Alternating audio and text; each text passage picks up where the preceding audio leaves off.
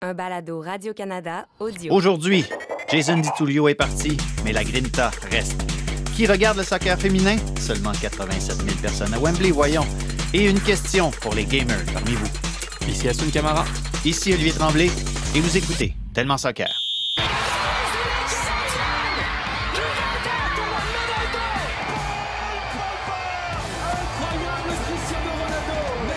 Tous les grands joueurs doivent venir un jour au Real Madrid. A giant goal for Sky Blue. Evelyn Vianne looked to get the final touch right on the doorstep. Marcus Rashford. Oh, glorious! That is a special one. Ahí está que Varela definido. Viene, viene, viene, viene, viene. Gol.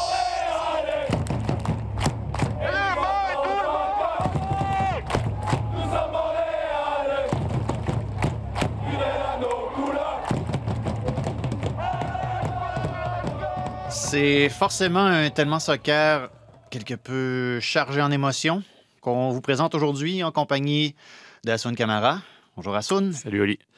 Euh, si vous écoutez ce balado, vous savez probablement que l'entraîneur adjoint de l'Impact, Jason DiTullio, euh, s'est éteint dans la nuit de jeudi à vendredi dernier. Il combattait un cancer du cerveau depuis plus d'un an. Il n'avait que 38 ans. On offre bien entendu nos plus sincères condoléances à tous ses proches, à tous ceux qui l'ont connu d'ailleurs. Dans quelques minutes, le directeur de l'Académie du CF Montréal, ancien coéquipier et ami de Jason DiTullio, Patrick Leduc, se joindra à nous pour ben, pour replonger hein, dans quelques souvenirs de la vie de Jason DiTullio.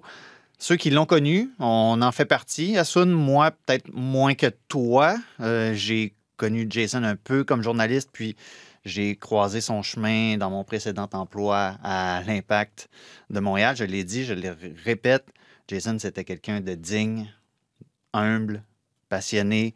Tu pouvais ne pas le croiser pendant très longtemps, puis après ça, la fois d'après, il t'accueillait comme avec le plus grand respect, comme si tu étais un frère.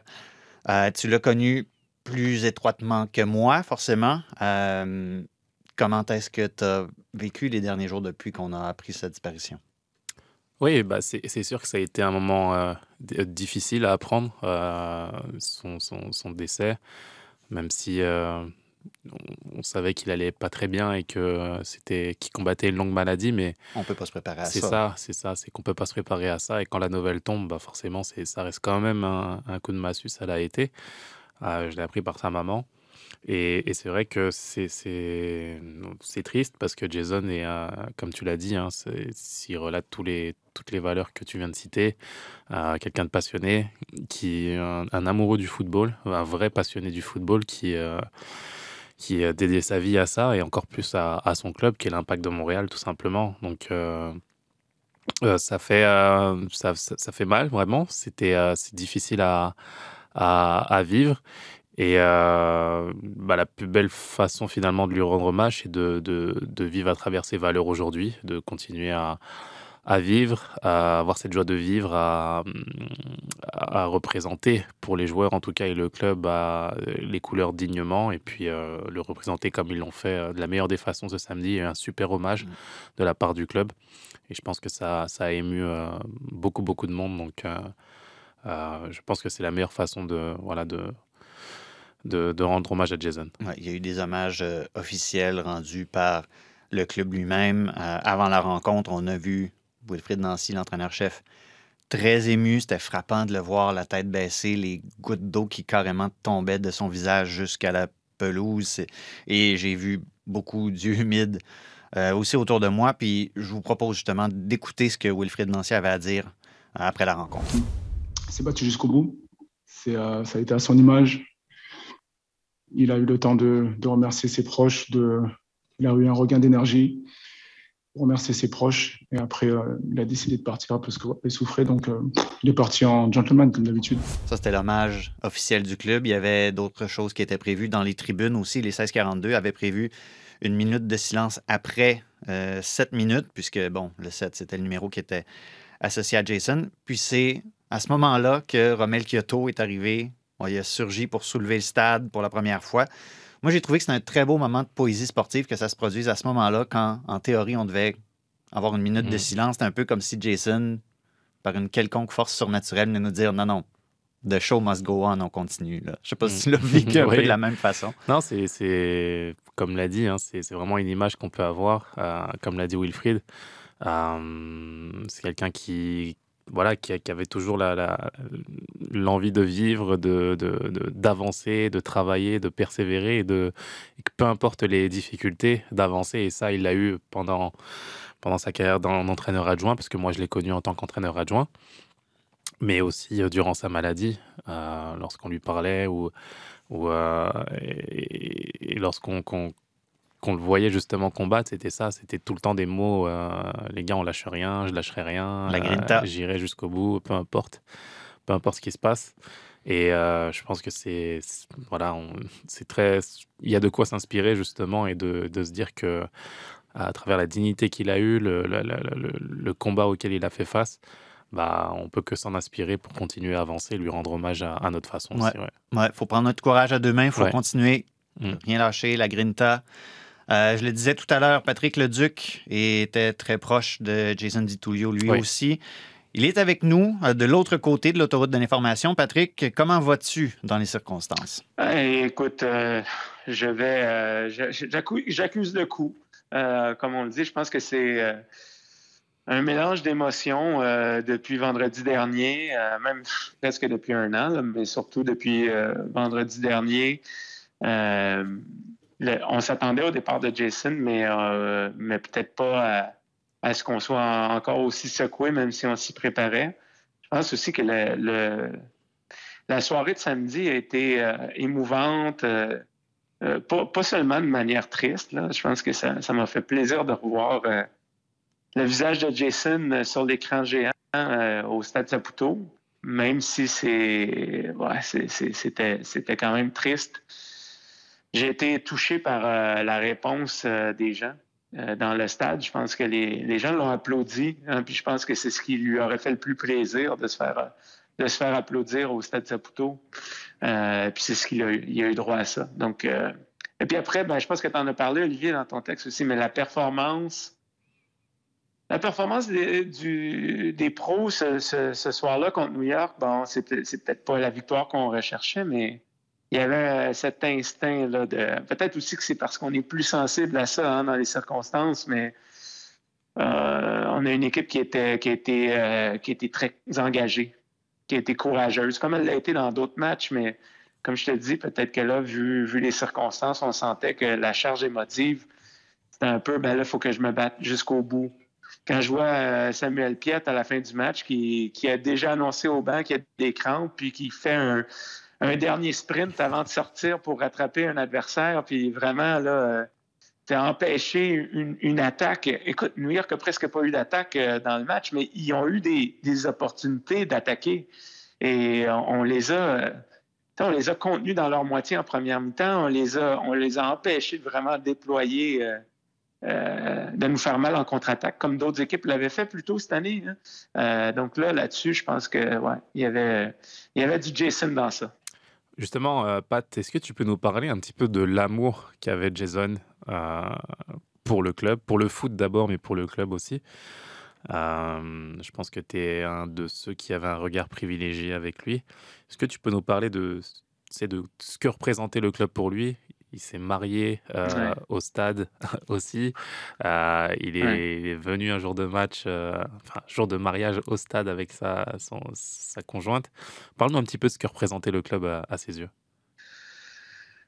Écoute, quand Jason, je crois qu'on est en 2002, là, il va, il va s'apprêter à commencer sa carrière pro.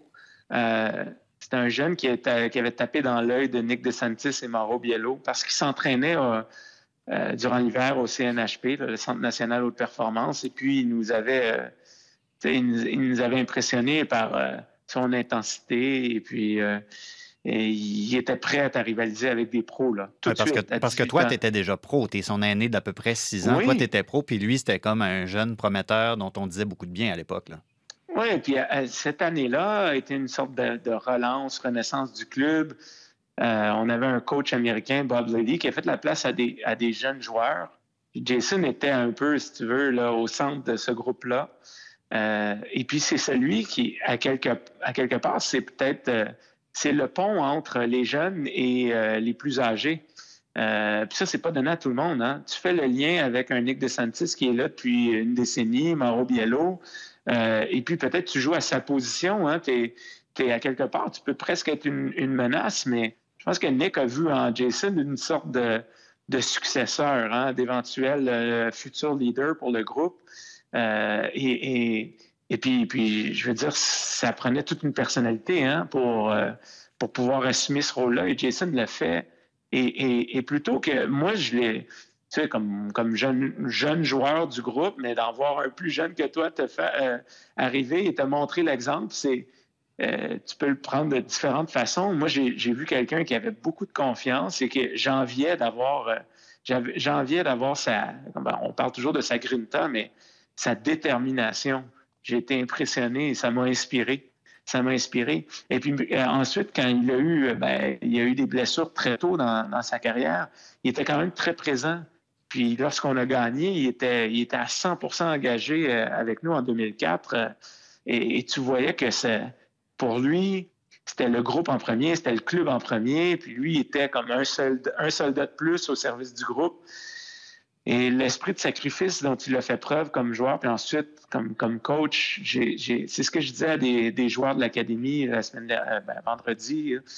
Je me dis, mais c'est ce que vous devez comprendre. C'est ce qu'il essaie de vous transmettre comme héritage. Vous êtes, euh, vous êtes, vous, l'esprit qu'il a démontré, son, son, son, son dévouement, euh, son engagement, ben, le club en a besoin de ça. et je pense que c'est là où Jason il n'y a presque personne à son égal pour sa contribution, son dévouement euh, pour la cause. Euh, c'est vraiment quelqu'un qui, a tout donné, qui était très, très généreux là-dessus, sur le terrain, mais même, même dans les bureaux ici, parce que c'était important pour lui, c'était sa passion, c'était je veux que le club gagne. Euh, et c'est ce qui me marque, c'est encore ce que je retiens, c'est encore ce qui me. Quand je pense à lui, c'est à ça que je pense. Hmm. Moi, je l'ai connu en tant que qu'entraîneur adjoint. Tu l'as connu en tant que, joueur. Parle-nous un petit peu de ses spécificités sur le terrain. Tu nous as parlé de ses, valeurs et ce qu'il dégageait euh, en dehors. Euh, c'était, c'était, quoi, Jason, sur un terrain de foot? À quoi on pouvait s'attendre sur un terrain Et qu'est-ce qu'il faisait? Qu'est-ce qu'il faisait? Quel type de joueur on pourrait le comparer aujourd'hui, peut-être? Parle-nous un petit peu de cet aspect-là. Écoute, Jason, euh, au départ, là, quand on, l'a connu, c'était un milieu un peu box-to-box, euh, avec une bonne frappe euh, de l'extérieur. Et puis, je pense qu'il s'est démarqué ensuite par son travail défensif, parce qu'il a participé à une Coupe du Monde moins de 20. Puis un de ses, de ses hauts faits dans, dans, sa carrière, c'est d'avoir pu affronter l'Espagne U20 en 2007, qui était menée par Andrés Iniesta. Et puis, qui était le joueur canadien chargé de surveiller Andrés Iniesta? Ben, c'était Jason DiTullio. C'est Jason qui l'a collé à la culotte tout au long du match. Et Jason qui est revenu nous dire qu'il n'avait jamais vu un joueur aussi frêle, mais aussi bon pour couvrir le ballon. un joueur qui, qui, a dit Merde, j'ai pas fait autrement que faire des fautes sur lui. Tu es en train de nous euh, dire que le Canada est champion moral de la Coupe du Monde 2010. C'est ça que tu nous dis. si tu veux, ben oui, parce que ben oui, parce que trois ans plus tard, euh, Iniesta marque le but. Et je pense que si la, les Pays-Bas avaient eu Jason Studio, ah, ça ne serait pas arrivé. Ça aurait été à la place de De Jong, ça aurait bien été. C'est ça. Euh, ben, mais Jason, justement, j'ai jamais vu un joueur avoir autant d'intensité et de euh, pas de joie, mais de comment dire, d'enthousiasme à faire du pressing sur un adversaire, à gagner un ballon et à relancer l'attaque euh, et, de manière constante, quitte à se brûler complètement, à être dans le rouge parce qu'il fait trop d'efforts sur le pressing. mais il était, il était très, très bon, sur euh, surtout dans les premières années avant ses blessures, pour déranger l'adversaire avec, euh, avec sa présence, euh, pas nécessairement physique, mais tu on pense naturellement à un Gattuso. Bon, les plus jeunes connaîtront peut-être pas Gattuso parce qu'il ne joue plus, mais Gattuso, c'était un, un, monstre au milieu de terrain. Puis Jason me, ben, c'est un parallèle que, que, que, je ferais. C'est un joueur qui, qui, aime aller gagner le ballon, qui aime s'en emparer puis priver l'adversaire du plaisir de pouvoir, euh, de pouvoir euh, nous, faire, nous faire du mal avec des dribbles, avec des combinaisons. C'était un joueur qui était dans ta face comme on dit. C'est un joueur que Asun, je ne sais pas si tu vas aimer le parallèle, mais que, euh, euh, que Jesse Marsh aurait adoré avoir. Ouais, ouais je comprends. Ouais, ouais. Et donc c'est. Un milieu de terrain, Philippe Bernier puis euh, Di Tullio. Ça, ça aurait, ça aurait fonctionné. voilà. Dans, dans l'intensité. Patrick, exact. je te ramène au 13 juin 2004. Tu marques un tir de pénalité dans une victoire de 2-0 contre les Mustangs à Calgary. Mais oui. c'est peut-être pas ce qu'on retient de ce match-là. Tu, tu t'en as parlé non. brièvement tantôt, mais il y a un, pour, pour Jason, il y a un avant puis un après 13 juin 2004. Oui. On est dans un voyage de trois jours en la côte ouest. Euh, on venait de battre, euh, je crois, Vancouver. Et ensuite, on se dirige à Calgary et on joue dans le stade. Euh, bon, les amateurs de CFL vont, vont, savoir de quoi je parle. On joue au stade des Stampeders de Calgary, un des pires synthétiques euh, sur lesquels j'ai joué dans ma vie. Euh, un tapis de béton. Hein, Assun va penser que le stade olympique est le, le pire synthétique du monde. Il y a pire que ça? Ah, oui. Je te souhaite, je te souhaite de jamais jouer à Calgary. Euh, en tout cas, à l'époque, c'était, non, c'était, vraiment, euh, c'était pas terrible. Et je me souviens d'avoir eu un Jason qui était juste devant moi, euh, qui rentre dans le match. Et, et même si on gagne, tu as raison. Euh, euh, c'était pas un match où on jouait très bien, mais Jason amène son énergie et puis dérange l'adversaire qui essaie de revenir dans le match.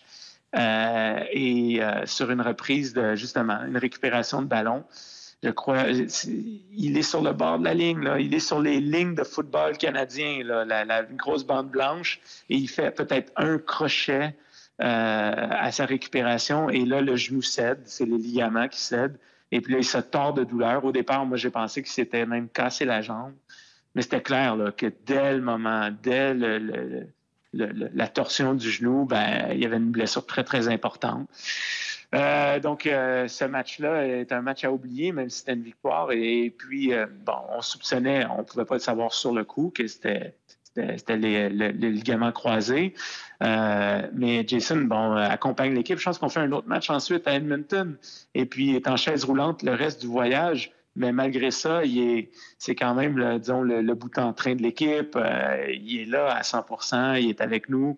Et puis, il va l'être tout au long de la saison. Ça, c'est la saison où, enfin, on va vaincre nos démons. On va battre le, Rochester, l'équipe qui nous éliminait tout le temps. Puis, on va gagner le premier titre. Bon, pas le premier titre, pardon, le deuxième titre de l'histoire. Euh, premier titre dans ma carrière. Mais pour nous, c'était je t'ai parlé, on a parlé de son arrivée en 2002, l'arrivée des jeunes au club. Ben, c'était cette cohorte-là qui a, avec les vétérans, a, été l'ossature du club euh, lorsqu'on gagne en 2004, avec un Eddie Brango en attaque qui, s'était greffé au club. Puis, Jason, c'était le cœur de cette équipe-là chez les jeunes.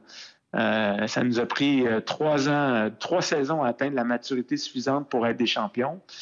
Euh, et ouais, pour, comme tu as dit, à partir du, du 13 juin, ben, écoute, il aura contribué euh, à nous amener jusque, jusque-là. Et puis souvent, ben, il faut traverser des épreuves vraiment euh, difficiles.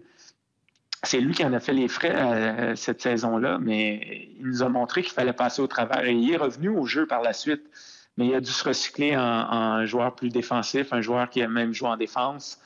Euh, et malheureusement, ben, il se reblesse plusieurs fois par la suite et ça ralentit sa progression, puis ça, même, ça met un terme à sa carrière de joueur. Euh, et mais c'est ce qui va le mener à devenir un coach parce qu'il a réinvesti toute sa passion dans, dans le coaching par la suite. Oui, c'est ça. Il avait que 23 ans, ça, quand ça s'est produit, quand il a été obligé ouais. finalement d'abdiquer puis de laisser ses crampons derrière lui. Mais, mais, mais justement, comme tu l'as dit, il s'est lancé après ça dans le coaching.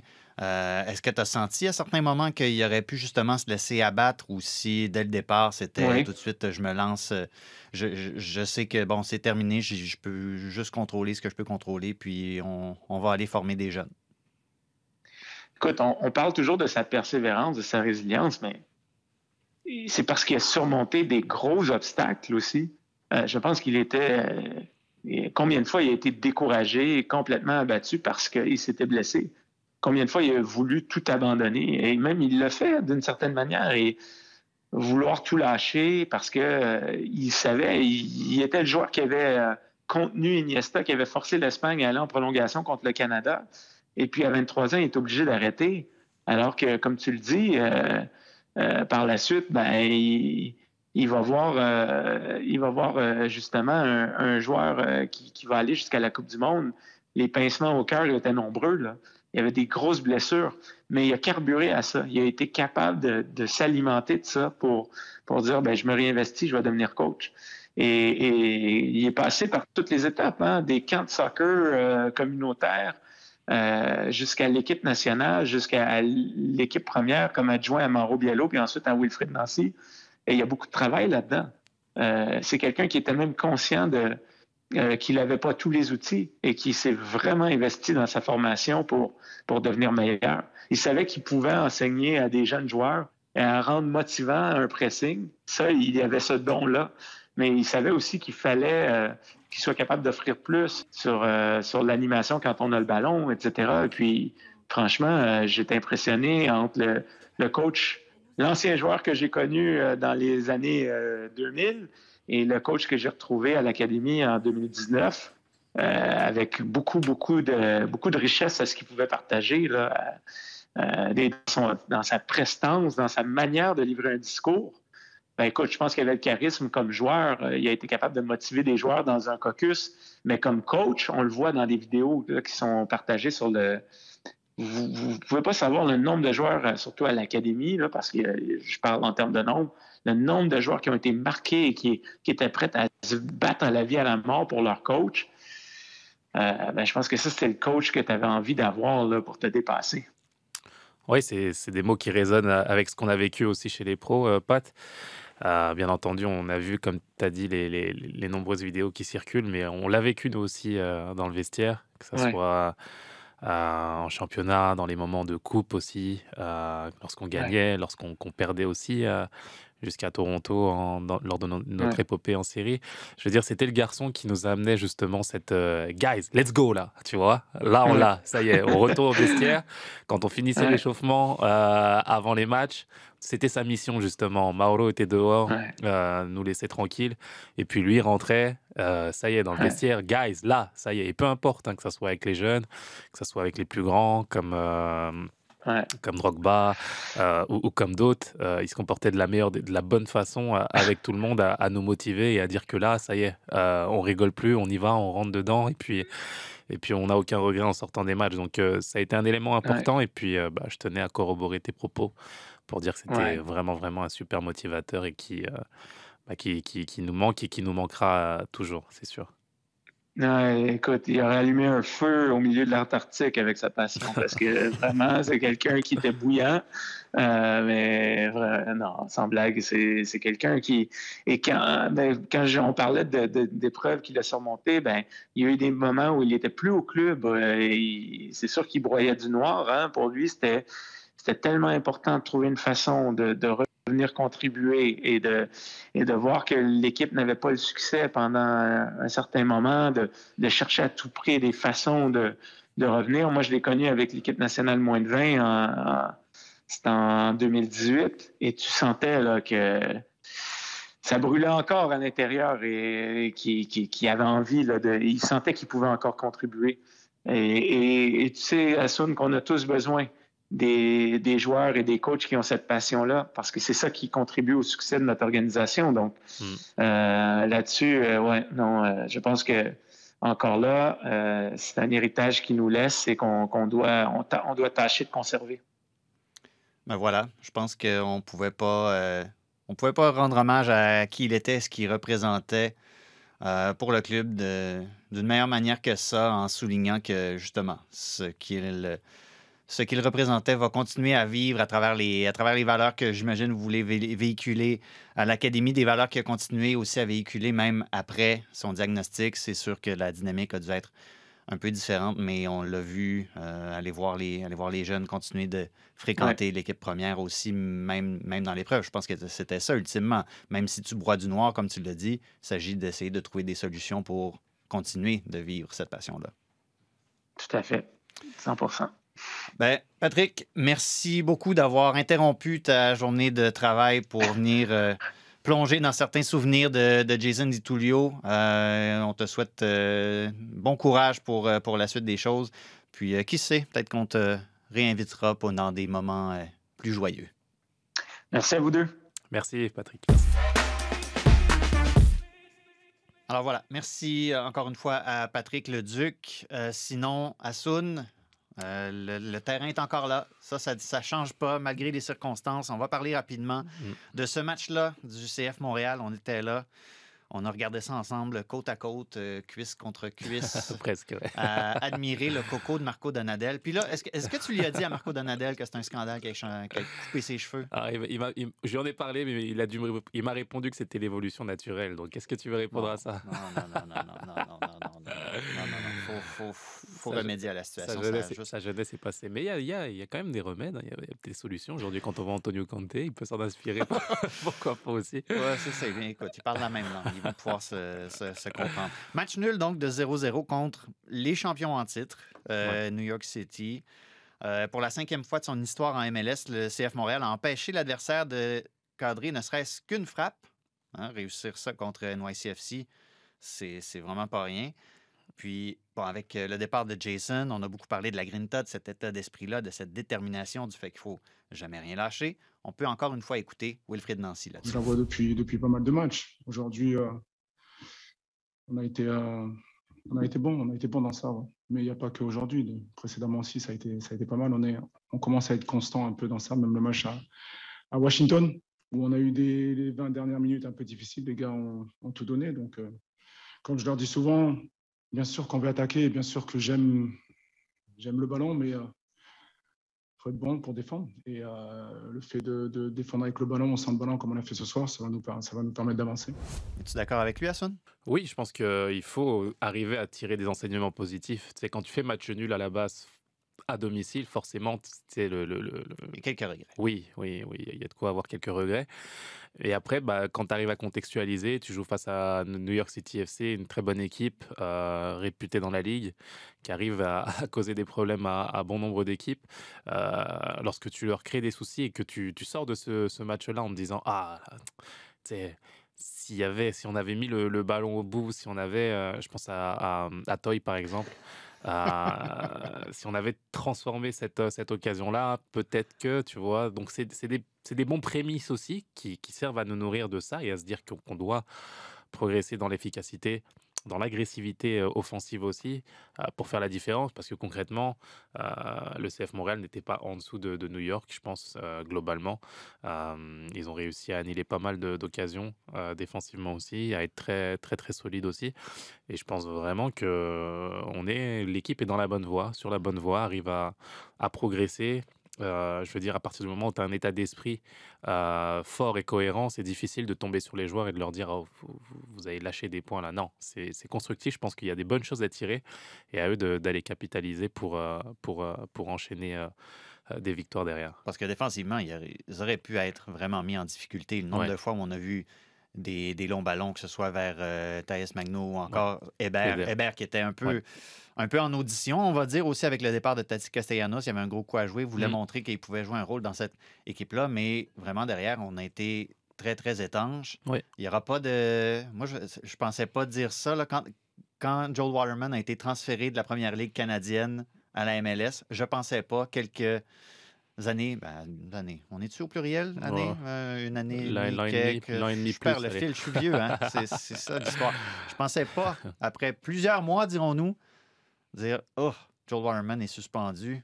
Mm. C'est ça, c'est- ça va être compliqué. Ouais, non, mais c'est De rien. c'est là encore la réussite du club. On parlait bien entendu des résultats euh, euh, semaine après semaine sur le terrain, mais il y a aussi euh, dans la réussite d'un club, c'est la progression de, joueurs qui se font voir à nos yeux, bien entendu, à l'international aussi, en parlant d'Ismaël Koné par exemple, euh, qui fait l'actualité cette semaine.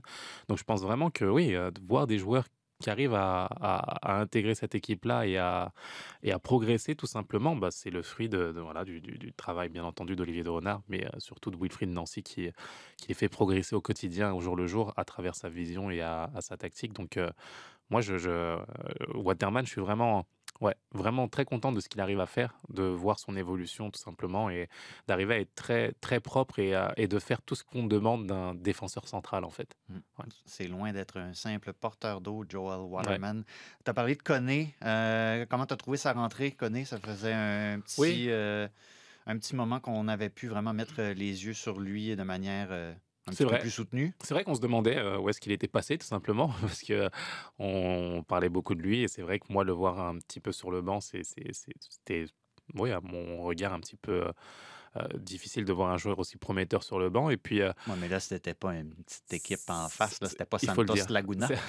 C'est ça, vu comme ça. Hey, on peut Mais- dire ça maintenant. Non, mais c'est vrai, c'est vrai. Et euh, écoute, moi, je l'ai trouvé quand même, pour être tout à fait franc, un peu, j'allais dire intimidé, je sais pas si c'est le bon mot, mais j'ai trouvé que sa rentrée était, était timide, Approximative. était timide, approximative. Je l'ai trouvé en manque de confiance, en fait. J'ai ressenti quelque chose au niveau de, de l'état d'esprit, qui n'était pas un mauvais état d'esprit du tout, mais je pense que je l'ai vu avec beaucoup plus d'initiative par le passé. Là, on sentait qu'il essayait un petit peu, entre guillemets, de se débarrasser du ballon, pas prendre d'initiative ou de responsabilité.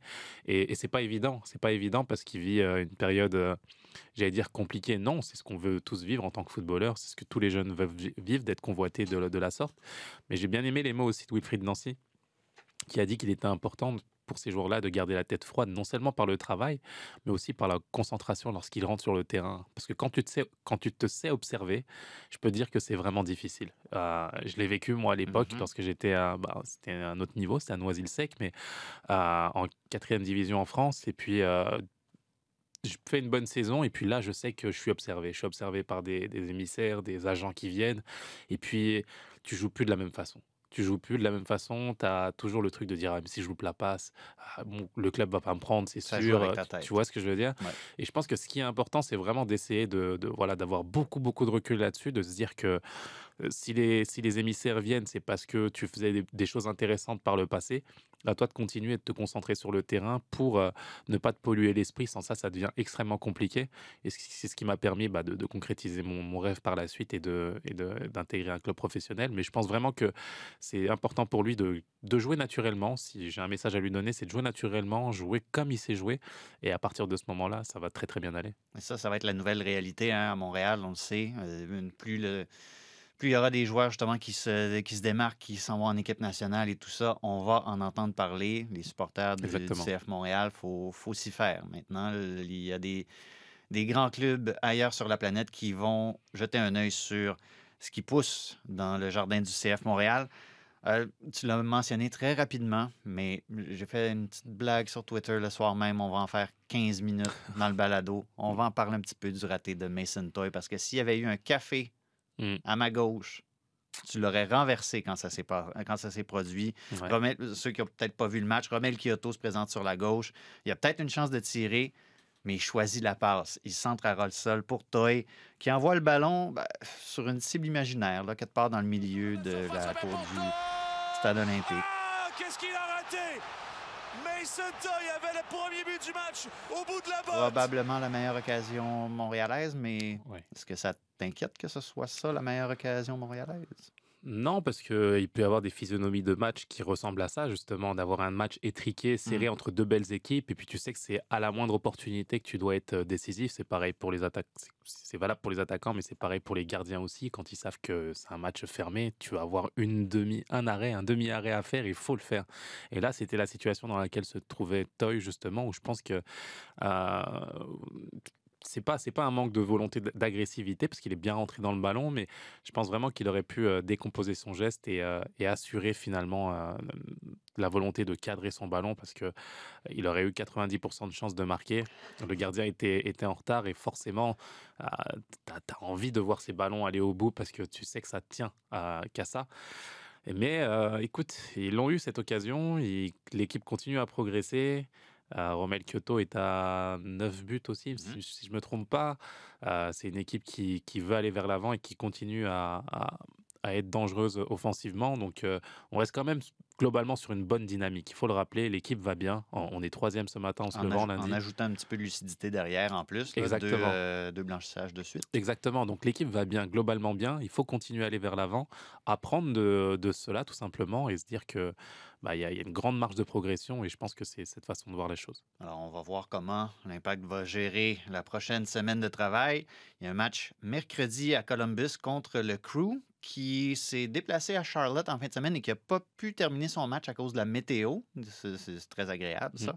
Et pendant que l'Impact va affronter, va affronter Columbus mercredi, l'Inter Miami joue à San Jose en Californie. Puis après ça, il retraverse le continent pour une visite au Stade Saputo samedi prochain.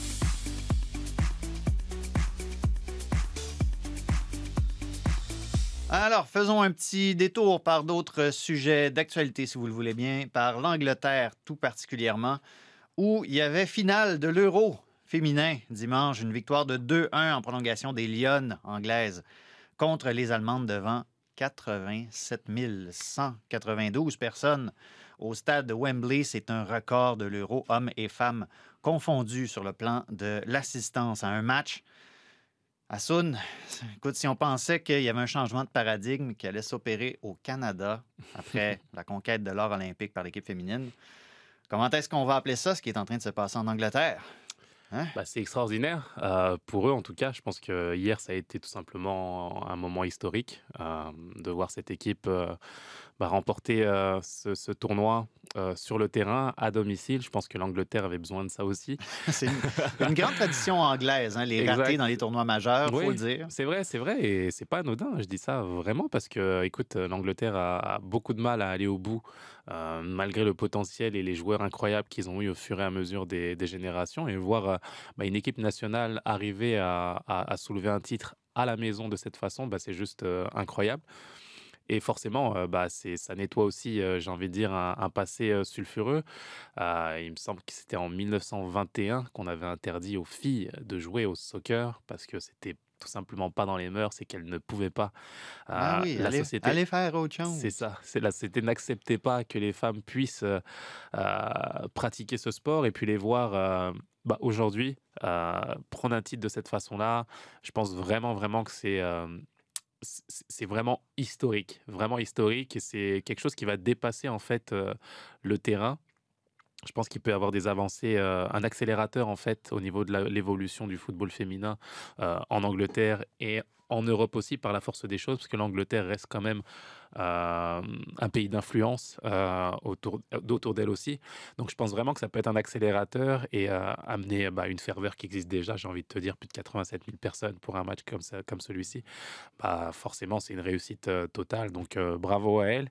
Et je pense que l'avenir sera, sera radieux à ce niveau-là. C'est là qu'on voit à quel point les investissements peuvent être payant quand, on, quand on a la patience pour les voir euh, se fructifier. Exactement, c'est vrai ce que tu dis. C'est que on en parle ici de notre côté, mais euh, je pense que euh, tu as besoin de, de, personnes visionnaires qui, qui croient en un projet, qui croient en, en un changement finalement de, de paradigme et de, de, de, vision de société. Et c'est le fruit et le résultat finalement de, ces visions-là qui font que bah, aujourd'hui, qu'est-ce que tu veux dire? Tu arrives à attirer autant de, de public que les hommes, euh, avoir un engouement tout aussi fort euh, d'avoir finalement un rayonnement à, à l'international aussi. Euh, le New York Times qui publie euh, ce matin à propos de cette victoire-là. Je veux dire, c'est des choses qui, qui, sont juste extraordinaires et qui font que, bah, en changement justement de, vision et de mentalité, bah, tu peux arriver à des égalités finalement. Donc, bravo. Et on en parlera de la présence féminine dans le soccer la semaine prochaine. On vous prépare quelque chose.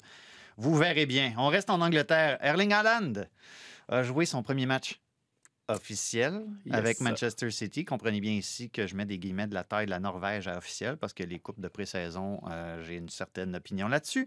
Euh, victoire de Liverpool 3-1 contre Manchester City, donc dans le match du Community Shield que tu as regardé à Sun. Yes. Erling Haaland a réussi le raté de la saison, puis la saison n'est même pas encore commencée. Seul devant le gardien qui est hors position, saute sur un retour, envoie ça directement sur la barre. Qu'est-ce que tu as pensé de son match au petit Haaland? L'action que tu décris, j'ai l'impression de revoir l'action de Toy à, 2-3 cm près. Mais euh, écoute, euh, ça a été un match plutôt difficile pour lui. Euh, il est attendu, il le sait, et forcément, les yeux sont rivés sur ce, transfert-là. Et forcément, bah, tu joues tout de suite contre bah, ton rival absolu en Angleterre. Donc on attend à ce que tu puisses faire la différence par rapport à tes qualités, mais aussi par rapport à un changement tactique, tout simplement, de la part de Guardiola, qui, amène une révolution, il faut le dire, hein, qui joue avec un vrai neuf cette fois-ci, un attaquant euh, qui ne ressemble tout simplement pas à ce avec quoi il a dû faire par le passé. Et forcément, bah, tu, vas te poser des questions à savoir comment euh, doit être articulée l'attaque par rapport à, autour d'Aland. Et ça n'a pas été concluant aujourd'hui. Bien entendu, il y a du travail, il y a du talent qui va faire que les choses vont évoluer. Mais c'est vrai qu'il a manqué d'efficacité. Il a manqué. les, joueurs ont- ont- n'ont pas su le trouver aussi, donc c'est une question de complémentarité. Et je pense que bah, la pression va être énormissime cette année pour lui. Je pense qu'il va devoir assumer ce, statut-là et, et de faire en sorte que, bah, que ce transfert soit, soit rendu gagnant.